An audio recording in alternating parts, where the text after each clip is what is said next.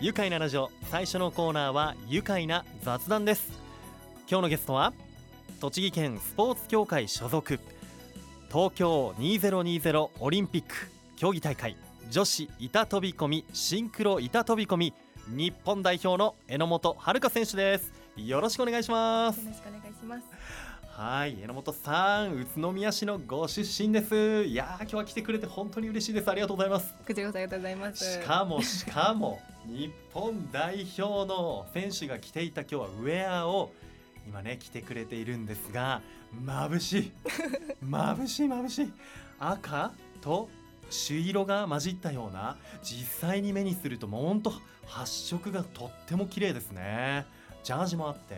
ね、今日は両方お持ちいただいてますが、今ポロシャツをね着てくださっていますよ。いやいや眩しいねえ。いや、まずは榎本さん、榎本選手、オリンピックお疲れ様でした。ありがとうございました。いや、ご自身にとってのこう初めてのオリンピックだったじゃないですか。いかがでしたか？そうですね、正直あまり実感っていうのは湧きづらかったんですけど、写真を撮っても動画を撮っても、オリンピックマークが絶対入ってたり、東京2020って文字が入ってて、私オリンピックにいるわっていう、来たんだ、はい、とこの場所に立ったんだっていうね、はい、いや開会式にもね参加されたということで、めちゃくちゃドアップで抜いていただいてそう、ね、テレビ中継でね、はい、僕も先ほどまた改めて確認しましたけど、めっちゃアップで映ってましたね笑顔でね、本当に長い間しかも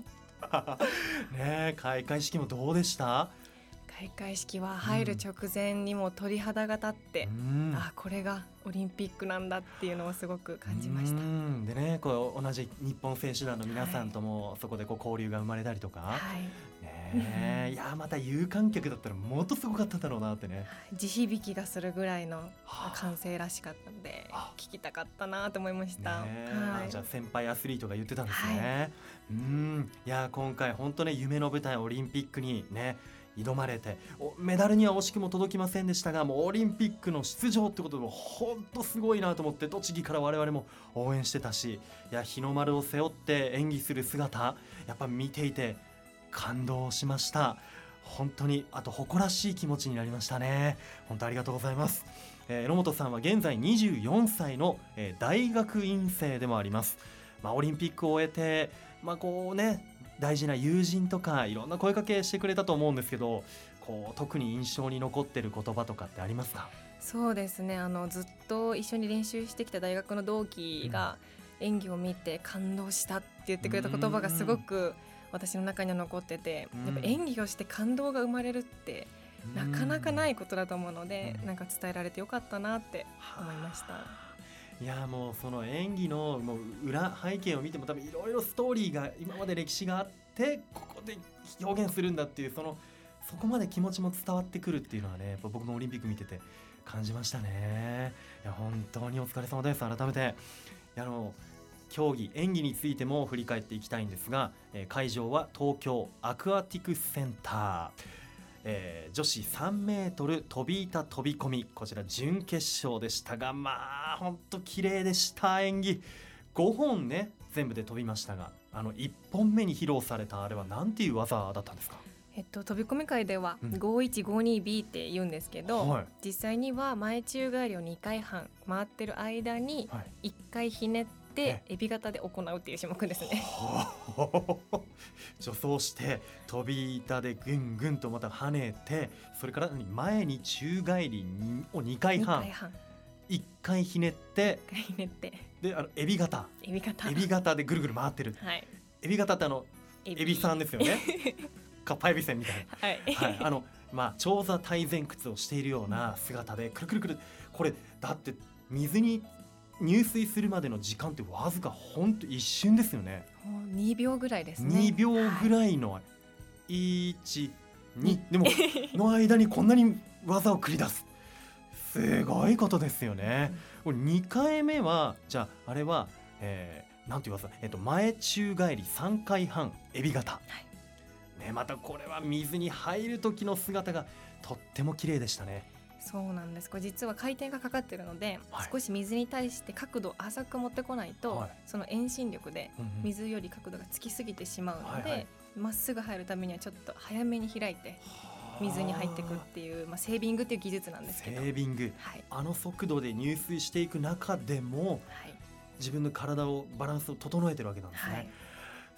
すごい。これセービングまたこの競技の見どころの一つなんですよね。でこのセービングは榎本選手のもう得意技とか技術で強いところでもあるんですよね。いやー本当5本とも集中力を切らさずに戦う姿とってもかっこよかった。そしてシンクロナイズドダイビング3メートル飛び板飛び込みです。こちらは宮本葉月選手とペアでしたね、この競技、まあ、宮本選手とこう結構体格差もありますよね。そうですね、身長も10センチ15センチ違うし体重も10キロが違うので、合わせることが本当に大変でした。もうシンクロってもうねシンクロだから同調、はい、2人がもう同じ動きをしなきゃいけない中でやっぱ体格差があるとやっぱ難しかったり。そうですね、板の沈む具合も体重でそもそも違いますし、歩き出すタイミングも全部変えたりして、ええはあ、タイミングね。その、助走をする時とか飛び込む時にこうワンワンってこう板をしならせる時のタイミング、はい、あと飛び出すタイミング、はい、飛び出す距離もですね、私と身長、飛び出す距離も、はい、違うので、うん、やっぱり足に当たってしまうんですね。私が葉月の距離で飛ぶと、はい、身長差がある分15センチ近いので、はい、なので私のちょうどいい距離に落ちれるために葉月にちょっと前に出てもらったりとか。はあ、そんな緻密な計算、はい、繊細な競技なんですね。へえ、この中でもまあ、温度を取るというかせーのみたいな掛け声があったじゃないですか、はい、あれね榎本さんがやってらっしゃいました。聞こえましたよこっちまで本当ですか、はい、でも私も本当静寂な中での試合だったので、うん、私の声もはっきり聞こえるし、うん、震えてる音も聞こえてるんじゃないかって思うぐらい、うん、すごいもう緊張しました。なるほどね、もうそうか、もう掛け声もやっぱりタイミングとかも重要になってくるわけですね。そうですね、今までは葉月が声かけをしてたんですけど、はい、うん、まあ、私が声をかけすることによってタイミングが早く出るので、うん、私の方がでそれに合わせて葉月が動くので少しタイムラグが生まれるので、はい、ちょうどよくセンターに入ってこれるっていう計算で、はい、なるほどね。葉月選手は榎本さんの声を聞いてから動くから、はい、ちょっと差があって、はい、それをうまく利用したと、はい、すごいっすね。いやでも本当に助走からもう息ぴったりのお二人演技だったと思います。シンクロ同調率が本当すごくて、もうこの種目もね5回の演技を行ってその合計得点で争いました。結果は5位、メダルまではあとわずかでしたがすごいことですよねありがとうございます。本当にもう感動ですよ。もう本当興奮しましたね。飛び込みの時間ってもう大体2秒間ぐらいしかないってことで、このわずかな数秒の間に全てを出し切るって、これ相当なこの緊張感ありますよね。緊張しますね、本当に震えます、ね、緊張を和らげるなんかおまじないみたいのってあるんですか。おまじないは、まあ、私の中で2つあって、でどうしても緊張すると上に重心が行きがちで肩に力が入ってしまうので、はいはい、足に意識を入れるんだよっていう意味で、足をこうグーで叩きます。太ももからふくらはぎとか叩いて刺激を入れて、トントントントンって、はい、結構強めにだいぶ音聞こえるぐらい強めに叩きます、ね、外からの刺激は、はい、うん、その後に、うん、でどうしても大事な場面って守ってしまいがちなので、はい、声で攻める攻める攻める攻める攻めるってお言ってます。うわリアル。そうか、強い気持ちで、はい、攻める攻める攻める言ってこう周りの人に聞こえちゃいますねなのでセームっていうタオルがあるんですけど、はい、それ自分の口とかこう顔の前に置いて、はい、攻める言い聞かせ、はいだって大きな声出たら変人じゃないですかいや気合い入れてんだろうなみたいな ねけどこうかちっちゃい声で可愛く言ってますね、そうやって本番に挑んでいたというね榎本選手です。さあ後半ももっとお話伺っていきますよ。それではここで榎本さんの大好きな一曲おかけしましょう。それでは曲紹介お願いします。はい、私がオリンピック予選の時に背中を押してくれたナンバーです。聴いてください。YOASOBIの群青。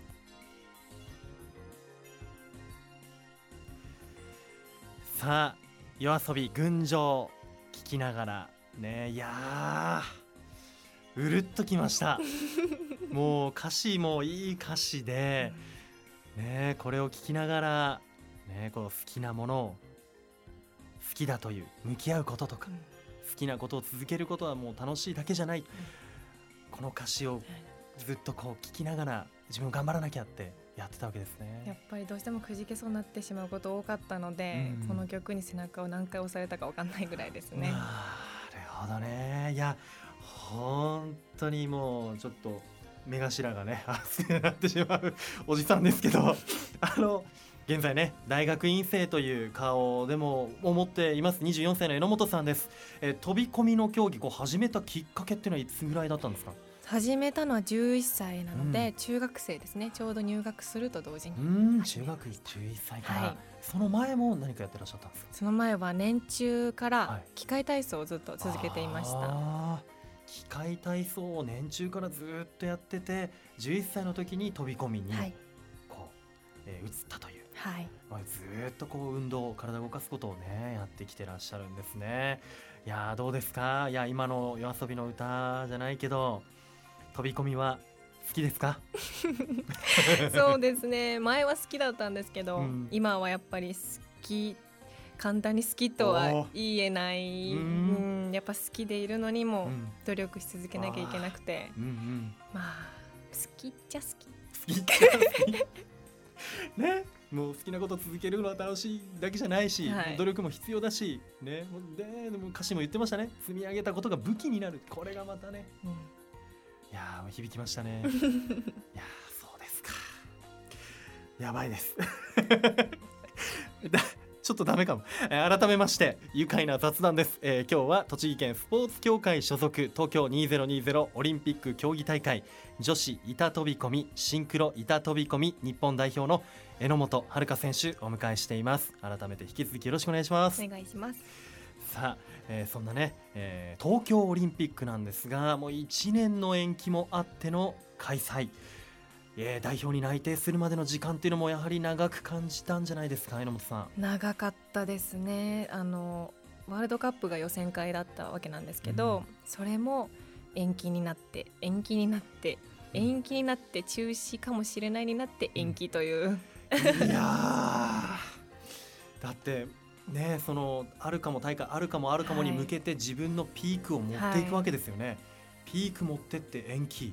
じゃあまたピーク作らなきゃ、そこまでに上げるためには落とすんですけど、それがもう苦しくて、そうなんです、やっぱ追い込むし、だけどそれをちょっと落としながら上げていくんですけど、それもまた難しくて、いや本当それに疲れてしまいますよね。そうですね、もうずっと遠征で毎週末金沢に行ったりとか。金沢まで、何もうペアと会うために。そうですね、宮本選手が大阪だったので、栃木とちょうど会うのが石川で、毎週行ってました。石川のプールに向かって2人で時間を合わせて行って、大変ですね、なかなか。ねえ、そんな中今年5月の飛び込みワールドカップいよいよ開催されて、そこでオリンピックの代表権をつかみました。栃木県勢として史上初の飛び込みの代表、しかも飛び込み、あとはシンクロ飛び込みの2種目の代表選手決まりましたよ、ようやくという形で、ね、いや一番ね、そばでこう練習とか大会をこう共にしてきた、こうコーチだったりサポートしてくれた方々もたくさんいると思いますが、そういった方の存在っていうのはやっぱりとても大きなものだったんじゃないでしょうかね。本当にそうですね、松本先生もそうですけど、高校時代の大輔さんというコーチも、あとは体のケアしてくれてる鍼灸師の先生も、本当に大丈夫、なんとかなっからぐらいの感覚で背中を押してくれてたので、ここまでやってこれたんだなって思います、いやもうね、もう言いたいことたくさんあるでしょうけど、こう中でも一つこう伝えたいこととかってありますか？その皆さんに。そうですね、本当に周りの方が私よりも私のことを信じてくれてたので、私も頑張れたし、本当に感謝しかないです。いや正直折れそうな時もありました？くじけそうだな、ほぼ折れてたんじゃないかな。本当そこね、大丈夫だからなんとかなるよって言って、みんなを支え続けてくれたんですね。皆さんが前を向かせてくれました。いやそんな皆さんと、こう挑んだオリンピックでしたけど、今後です、またその支えてくれた皆さんと一緒に目指したい目標、どこでしょう？そうですね、本当だったら東京オリンピックでメダルを取って、栃木国体で引退っていう流れにしたかったんですけど。そうなんですか、はい、そうだったの？でもやっぱりオリンピックで後悔はないんですけど、悔しさが残ってるので、その借りはオリンピックでしか返せないということで、パリオリンピックでメダルを取りたいと思います。うわー、パリ目指してそこでメダル、今聞きましたか？聞きましたよね。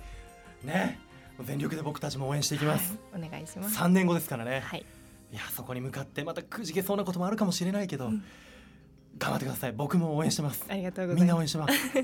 いやもう現在の練習拠点は宇都宮市の日刊アリーナ、そこがメインでほぼ毎日の練習、それでいて筑波大学の大学院生でもあって、今来年の卒業に向けての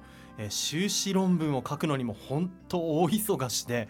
昨晩もね、練習後に夜のオンラインで勉強会をして、もう修士論文を書いていて、いや24歳の榎本さんもオリンピックが終わっても休む間が全くないですよね大丈夫か榎本って感じですけど大丈夫ですか？本当ですよね。でも私本当やることないと、お家で犬と寝てるとか、はい、本当にやることないので、こうわざと予定を埋めて充実感出したりとかしちゃってます、そっちの方が自分に合ってるという、はい、何かやることがないとみたいな、はい、でももしもう本当ね、全く何もない日、オフの日がもし1日あるとしたら、どんなことをしたいとかあります？そうですね、今はこういう状況ですけど、カフェ巡りしたり、行ったことないご飯屋さん探してみたり、あとは筑波なので、筑波山登ったりとか。山登りも。そうですね、あとは美容の日美容の日爪とか髪の毛とか、まつ毛とかいじったりしてます。女子っぽいねえ、そっか、そういうこともね、リラックスタイムでね、今後そんな日が一日でもねあるといいなというふうに感じますけど、次の飛び込みの大会の予定ももう近々あるんですよね。そうですね、次は9月17日から日刊アリーナで日本選手権が始まります。はい、ここ栃木県、ね、宇都宮の日刊アリーナで9月17日から17ですね、日本選手権、はい、やばいですね、もう近くです、もうすぐですね。近いんですけど、ね、本当に肋骨次第で、あ、今肋骨をちょっと痛めてて、肋軟骨か、はい、はい、大丈夫ですか？痛み止めでなんとかします、いやもうそこに向けてね、ピークもね今持っていってる間に、今日も来てくれて本当ありがとうございます。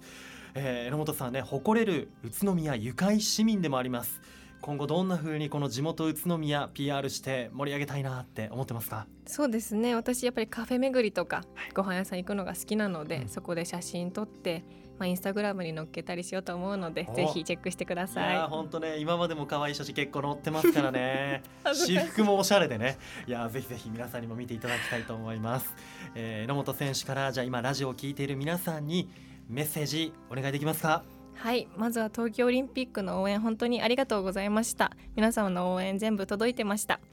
またこれからもパリに向けて頑張っていきたいと思ってますので、榎本遥を応援してあげてもいいよっていうサポート企業さん、ぜひご連絡をよろしくお願いします。はいね、本当です。パリを目指して頑張っていきます。榎本選手が今後も競技活動をね、もうフルに続けていけるためにも、ぜひサポート企業さんいらっしゃいましたらご協力お願いします。あと水泳とね、飛び込みのこの競技人口も増えていくといいですよね、はい、ここ宇都宮から。では最後にこのワードで一緒に締めましょう。それではいきますよ、せーの、板飛び込みで愉快だ宇都宮愉快な雑談。今日のゲストは栃木県スポーツ協会所属、東京2020オリンピック競技大会女子板飛び込みシンクロ板飛び込み日本代表の榎本遥選手でした。榎本さん、どうもありがとうございました。ありがとうございました。住めば愉快だ宇都宮。